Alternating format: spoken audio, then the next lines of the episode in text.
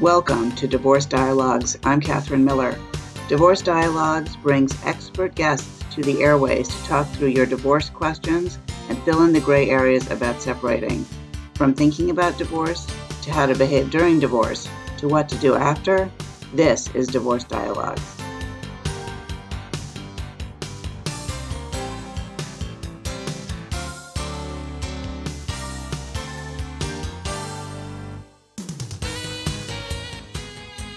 Welcome to Divorce Dialogues. I'm Katherine Miller. I'm the founder of the Miller Law Group and a trainer at the Understand Center for Understanding in Conflict, and I am on a mission to change how people divorce and help them divorce with dignity. And my guest today is Bill DeSalvo. He's the ex-husband of our last guest, Beth Behrendt, who wrote the book Nesting After Divorce, Co-Parenting in the Family Home.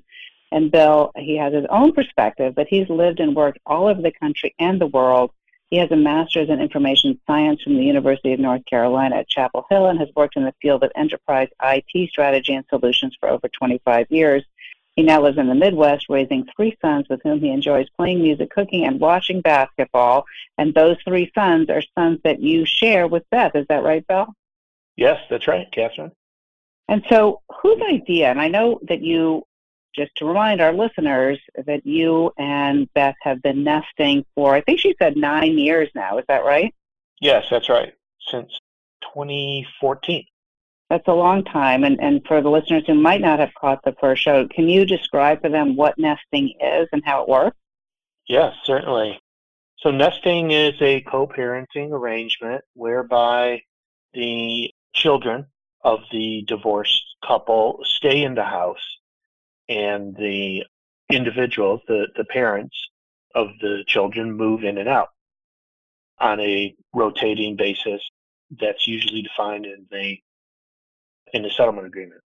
The kids stay put and the, the parents move in and out. That's the basics of it. So instead of that more traditional and I really don't like the word traditional when we're talking about divorce in any way because, you know, we talk about traditional values. It seems like a good thing, but the sort of more old fashioned view, maybe I could say, of a parenting plan is that the parents establish new homes and the children go back and forth between the homes. But in this case, the children stay in the home and the parents go back and forth and figure out some additional living arrangements when they're not, not during their parenting time. Yeah, I agree with you that the tr- traditional is really not the, the, the right word historically, divorce has been primarily about the people getting divorced. And what nesting does is it makes the divorce primarily about the children. So I think that's yeah. the big difference. That's the differentiator between historically how divorce has been handled and this particular method. Whose idea was it to try the nesting? That was Beth's idea. She had come across the idea in literature that she was that she was researching at the time, looking for alternatives to the historical way of doing doing divorce and came across this idea which which she explained in the book probably better than I'm doing. And so yeah it was her idea. She presented it to me. We discussed it uh, and decided that's how we wanted to move forward. When you first raised it with you, Bill, were you, you must have had mixed feelings. Yeah, well, I mean, I had mixed, I, you know, I had never been divorced before. It was a new, the whole thing was new to me. And my parents were not divorced. So I had I didn't have a lot of experience with divorce, either as a child or, and certainly not as an adult. So I guess that kind of lack of experience made me more receptive to the ideas, uh, different ideas, which I am anyway, generally. So it was, I had, misgivings about it, but they were tied up with the misgivings about divorce. I think that naturally people have. But once we started thinking about it and and looking at the logistics and the economics of it, that made this made more sense to me. So in cooperation with Beth, that's how we move forward. So I'm really curious about what misgivings you might have had about the nesting process. And let me just sort of frame that a little bit for you. I can imagine our listeners are out there thinking, wait, what? you know, sure, they sure, shared yeah. a house for nine years post divorce, and Beth told us that you're remarried and she's engaged to somebody else. I mean, how does that work? And so I'm wondering yeah. if you could sort of talk about what your journey was between being presented with the idea you know, wondering whether or not it was the right thing for you. What came up in terms of your questions about it, and then how you resolved that?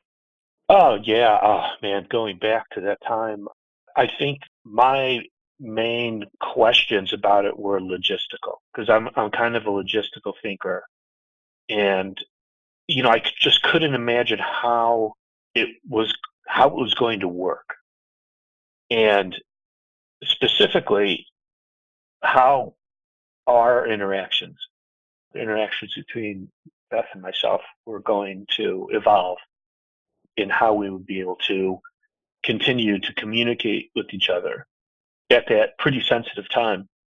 Interestingly, though, the part that wasn't that difficult to figure out is what we were going to do with the kids. Because that was pretty, I mean, the, the very nature of nesting in this co-parenting arrangement is that the kids stay in the house and therefore it makes it pretty simple. The question is, you know, who's taking them to school? When are you in the house? When are you out of the house? Those are questions that are pretty easy to answer when the kids aren't moving around. So they were really my my questions and my ultimately my misgivings about nesting were how do, how is this actually going to work? What are the logistics of and it, has been trial and error. We we've had oh I don't know maybe four or five iterations of co-parenting and nesting arrangements over those nine years. It, it has definitely changed.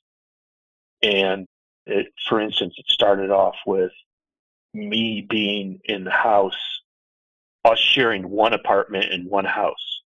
So when we weren't parenting, we would move into, we would go individually into a shared apartment. You know, that lasted for a little while. Then I had my own apartment and that didn't last because I started traveling for work. So, you know, over the years, it's just, it's evolved and evolved and evolved.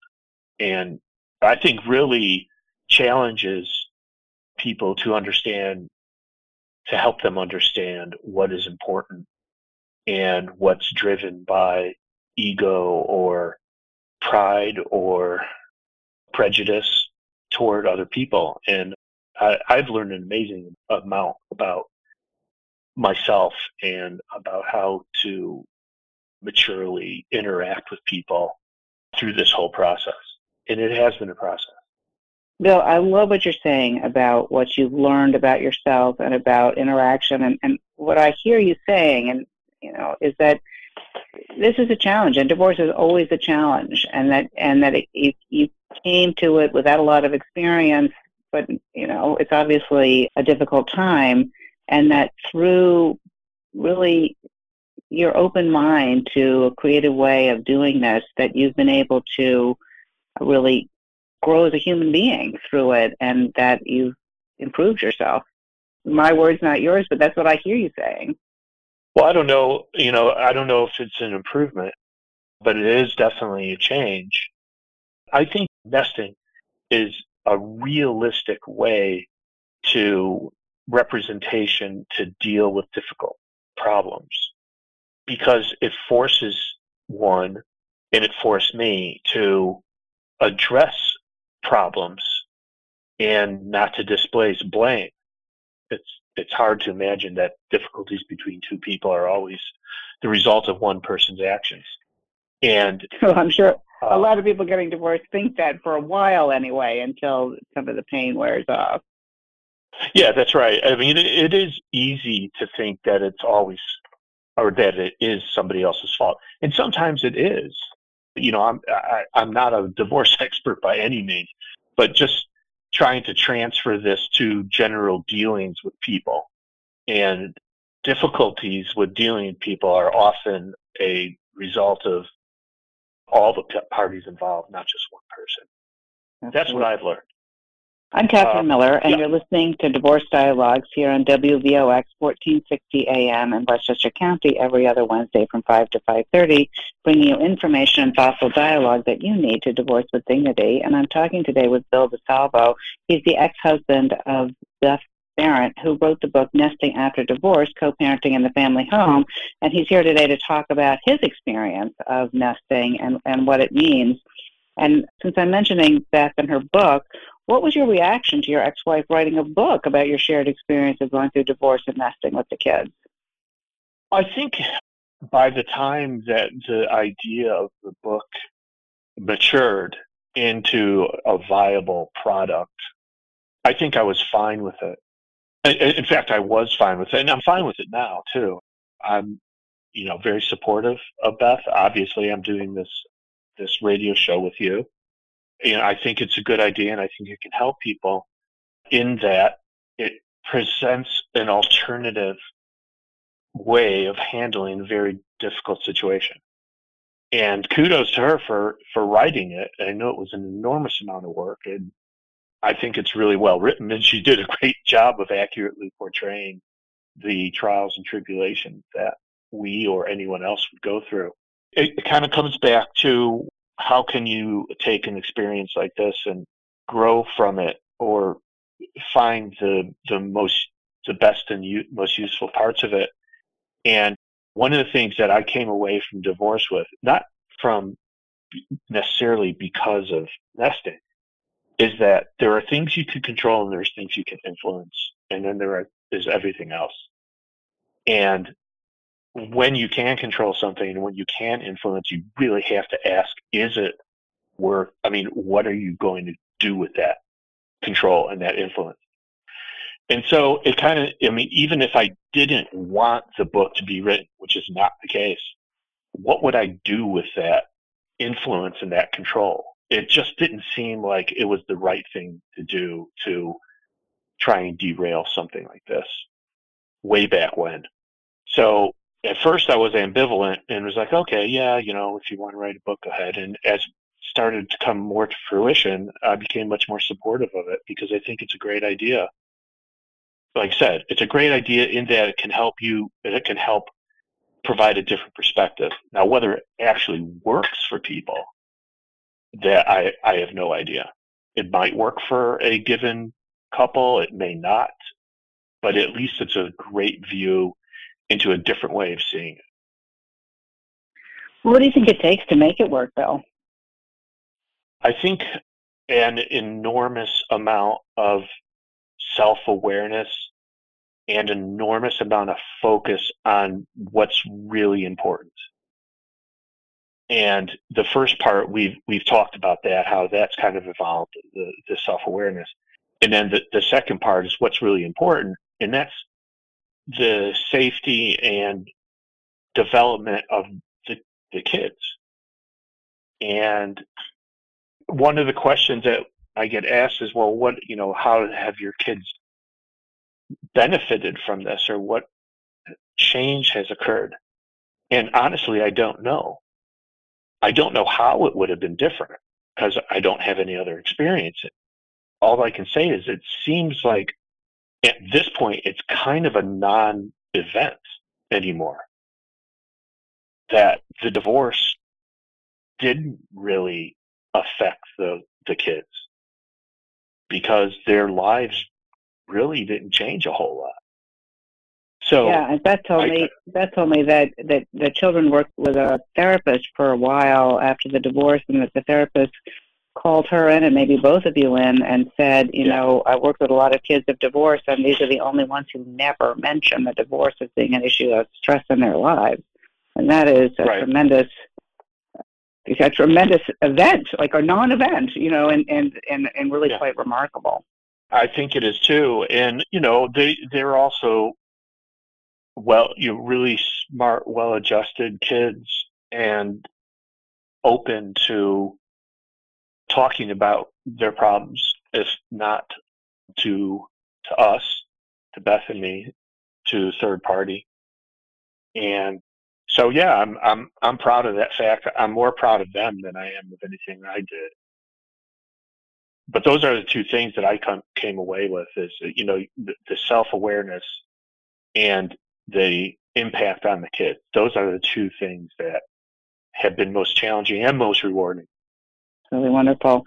I'm Katherine Miller, and you're listening to Divorce Dialogues here on WVOX 1460 AM in Westchester County every other Wednesday from 5 to 5.30.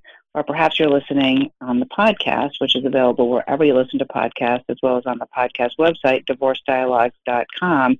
And I'm talking to Bill DeSalvo, who's the ex-husband of Beth Behrendt, who wrote the book Nesting After Divorce, Co-Parenting in the Family Home. And when I was talking with Beth, she said if people are interested in learning more about nesting or about the book, that the best place to start is on her website, which is Bill, I, I don't seem to have it in front of me right now. Can you do you remember what the uh, website family is? nesting familynesting.org familynesting.org. That is exactly right. So if anyone is interested in learning more about the nesting option and how it works and how it worked for your family, familynesting.org is a great place to start. And so I'm wondering, Bill, if you can offer you know additional examples and, and of how nesting has helped your family what were some of the difficult moments as you went through it and let me just say that when i think about nesting with my ex-husband you know, the idea of doing it for nine years actually fills my heart with dread. and and some of the re- and some of the reasons for that are some boundary issues, right? And and so, like for example, who is going to empty the dishwasher? Who's going to be responsible for buying food? Who is going to make sure that the Con Ed bill gets paid or that your utility bill? In New York, here it's, it's Con Ed and also issues around dating and new partners and you know things like that like moving on with your personal lives separate and apart from the children you know how what are the rules around the house going to be about that? And so i wonder how you guys handled that and if, if there was any stress around that those kinds of issues. To answer your second question first is has there been any stress around that? And you know yes of course. They're the same stressors i think or similar stressors that any people who spend a lot of time around each other are going to have. Uh, whether they're married or whether they're nesting or whether they're cohabitating or whether they're friends, you know, it's, it's just a lot of the same things. You know, the difference is, is how, in my mind, the difference is how methodical you are about addressing the, the issues. And at first, we, you know, there were lots, we had lots of rules in place at first about what you know the the example I like to use is that we had like three different ways of communicating. Four actually. One was texting, and that was something we used that for something that had to be done immediately. This is just an example, by the way. Email is something that we needed to communicate yet have a record of. Phone was something that was something that had, was urgent. And then face to face was something that needed to be discussed. You know, that was a little bit more complex. And so that, just as an example of, you know, how did we deal with those types of logistical issues at first? Well, we, we just put some rules in place. The more general rule about nesting and being in essentially living in one house, but at different times is at first, again, there were things like, okay, when I before I left the house, I I would do all the laundry and I would have all the dishes washed, and the kids would be set up for their homework, and then Beth would come in the house, so she wasn't picking up the stuff that I didn't do, and vice versa. So to your example, you know, who emptied the dishwasher? Well, whoever was in the house emptied the dishwasher. Whoever was parenting. Now that we we overlap more, it's still the same. So for instance, if I'm parenting and I got to get up early to take the kids to work, take the kids to school, then the dishes should have been washed in the dishwasher. So when I get up, the dishwasher's clean. Everything in dishwasher is clean. If I'm out of the house for an extended period of time, then when I come back, the agreement we have is that all of the laundry will be done. So I'm not coming back to two, you know, a week and a half or two weeks worth of laundry. So, but that takes time to get to. And it also takes some flexibility in thinking. So, not only are you trying to make this work for the kids, eventually you get to a point where you're also trying to make it work for the other person. Beth and I joke that life isn't a scoreboard until it is, until it becomes one. And once it becomes one, then everybody's keeping track of everything that they do and everything that you do. And that's just, I mean, how tiresome. So if we can agree to these more broader, these broader principles, then it becomes more manageable. Does that help answer that question? It it does, and it's kind of interesting this scoreboard idea because you know what I want to ask you is what advice you have for people thinking about this. But I want you to think about this that idea, that scoreboard, because I think a lot of people who are getting divorced are keeping score, right? And and that you yeah. leave a marriage often thinking, well, you know, whatever the score is, you know, you you're bad, I'm good, you did this, I did that, you, you know, you know, and it does a sort of kind of come to that in that place of that decision, which is not an easy decision to make, as you know. Mm-hmm. And so, what advice do you have for people to kind of unwind from that scorekeeping place who are interested in, in setting this up for success? Because it sounds like you and Beth were super careful about it and super thoughtful, and that because of that, attention to the details and commitment to the communication, you were able to get to a more flexible place with each other because of a, I don't know, hypothesis of generosity from the other person's intention. Yeah, that's right. And I think what underlies your observation there and your question is the process of building trust with that other person. So you don't have to continually look at the scoreboard to see what the score is. You know, if I had to, I guess, break this down into advice, which I'm terrible at giving. So I hope your audience takes that into consideration when I say these things. is if you need a scoreboard, just don't make it a permanent scoreboard. Because sometimes you do need a scoreboard. Like I said, you know, early on we needed that scoreboard. All right, we needed this checked off. We need this checked off. You're going to pay me the money you owe me on this date, and I'm going to pay you the money I owe you on that date. I'm going to be here for four nights. You're going to be here for three nights, and those four nights are Sunday through Wednesday, and then you're here Thursday through Saturday, etc. I think that structure early on in the process is good, but I don't. I also don't think that that's sustainable because it's very tiresome and tiring to continually be in that mindset of scoreboarding. So if you have to do it, do it because you want to build trust with that person and so you can stop doing that. Then life becomes more natural. But the, the whole idea of the scoreboard, I, I think, is a short term play for anyone for anyone getting a divorce, not just people who are considering nesting, because yeah. that's just not. Uh, it's all it does is build animosity and, and terrific bouts of exhaustion. Well, I think that what you're talking about is sort of maybe the difference between structure and scoreboard. Right? The structure is what are our rules, and and mm-hmm. keeping track of who's violating them is different from making sure that we have some rules so that we don't have to end up keeping score. But the whole purpose yeah. of all of that is to come to an arrangement where you develop trust and and I guess some kind of mutual respect. Would you say that's true? Absolutely, yeah. And I like the way you put that. By the way, I think that's really good. A really good observation. Yeah, but eventually you want to get to a point where you've earned trust and that trust is not just available to you, but with your partner, but vice versa. Great. Those are great words to end on. Bill DeSalvo, thank you so much for being my guest on Divorce Dialogue. It's been a pleasure. My pleasure. Nice speaking with you, Katherine.